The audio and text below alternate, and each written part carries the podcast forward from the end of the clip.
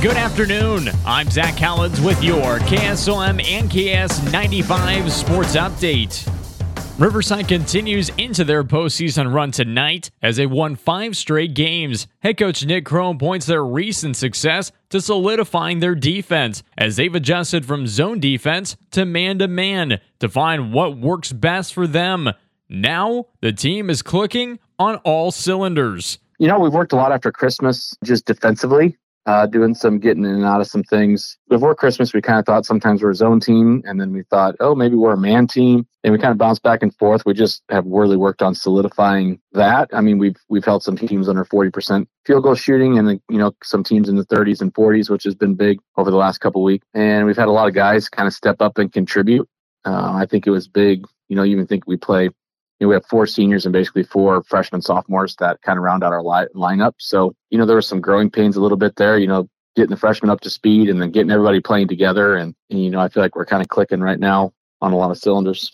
While the defense has been the key, the offense still has to go down and score, and that offense is led by senior Grady Jepson. In regional action, Jepson is leading boys basketball as one of the point leaders with 36 points, over half the Bulldogs' points in their last game against St. Albert. The level play that he is at has been a big stepping stone for the Bulldogs and has attracted attention. The work he's done has just been incredible, and the level that he's he's raised our other players too. His his senior colleagues, uh, they've all stepped up huge with him. The freshmen, I mean, he's really helped bring the freshmen along. So yeah, not only his game, uh, but also what he does for others around him yeah, he's seen. I've I've never coached a player that's that's drawn that much attention from you know box one, triangle and twos, double teams, triple teams. Uh, so really having to navigate that all while playing you know 29, 30, 31 minutes a game. That's pretty impressive. And says something to his strength and conditioning as well. One player who has demonstrated growth this season is Mason McCready, who had 13 points and three assists in the last game against St. Albert's. He has been right behind Jepson in every game this season and is shooting 36.7% from the field and 34.3% from beyond the arc. Yeah, you know, we really needed, we, we knew Grady could score. We really needed that that number two score you know, we knew Mason could do it. Mason's percentage this year have almost all doubled. Uh, a lot of different footwork stuff, and I think you know you're seeing the benefits of that right now. Because yeah, I think I think his overall field goal percentage and three point percentage are double. You know, that was uh, shooting efficiency was something he struggled with uh, in the past. Now, just to kind of put your nose down and work on it this summer, like I'm really proud of the work he did, and I, you know, getting the eight three pointers in a game, a couple games back. I'm just really proud of him because that's just that's a manifestation of the work that he's put into. So, uh, really proud of that. Tonight, the Bulldogs will be taking on the Exira EHK Spartans in regional action. The Spartans are led this season by Cash Amgarden and Aiden Flathers, who are scoring 18 and 13.4 points per game, respectively. This senior heavy Spartans team will bring all the energy and physicality into tonight's regional game. Uh, they're good. They're senior. They're senior heavy. I mean, there's a lot of to me on our schedule, a lot of similarities between them and Underwood. They got some athletes, some size, some shooters. Yeah, they're really good. I mean, Cash and Flathers. I mean, they do they do a really really good job, and then their bigs do a really good job of rebounding.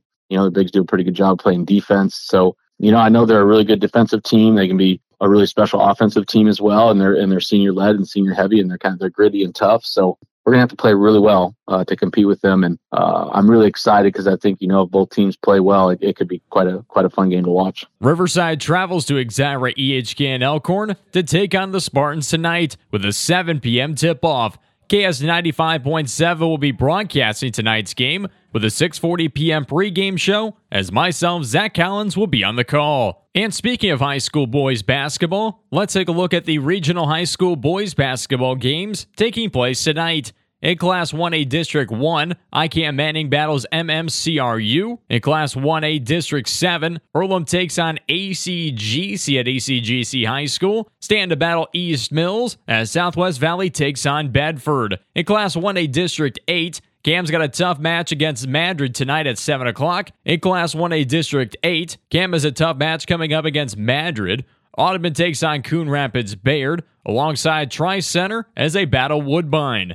In Class 2A District 7, Red Oak takes on Treynor, and Clarinda travels to take on Van Meter. And finishing things off in Class 2A District 8, OAB CIG to take on a very good Underwood Eagles team tonight. All games at 7 p.m. Class 1A state wrestling continues tonight as Cam's Owen Hoover continues to move on through the bracket after his 15 0 win by Tech Fall yesterday. Head coach Derek Nisley talked about how Hoover is seated at number 10 in weight class 175, but has a chance to continue to upset a few wrestlers, especially with how he wrestled yesterday. Owen Hoover, seated one, and earlier in the year he was ranked eight. He's you know, worked all hard as well all season. We knew he was going. He accomplished what he needed to to go. He's uh, seated 10th in his bracket, which, you know, is not a uh, place seat, but I think he'll be able to upset a few people and get to that podium. But I think he uh, he can slide some people and uh, have a shot at placing us as well. Cam had two state qualifiers as Tristan Becker lost by fall in consolations yesterday in weight class 132. While falling in consolations, he had a very impressive run to state and was the first in his family to compete in Des Moines. Tristan Becker, he's uh, been working hard all season long at practice and stuff, and so to uh, end his uh, wrestling career in high school going to state, that's a big, a big thing. And was told after he made it that he's the first one in his family to make it state. So that was a big accomplishment for him. While there were a few wrestlers who didn't make it past districts last Saturday, their motivation, hard work, and dedication to Cam Wrestling have helped these state qualifiers push further in the brackets. Uh, it makes me very proud to, to have wrestlers that have it's a, it's a love and a passion for them, and to be able to just uh, assist them in uh, meeting their goals. And I'm just I'm just super proud of both of them. The state tournament is all about who wants to continue moving forward. While this is some of the toughest competition in the state, Cam has a chance to make a dent in the bracket with Owen Hoover leading along the way. It's all about who wants it more.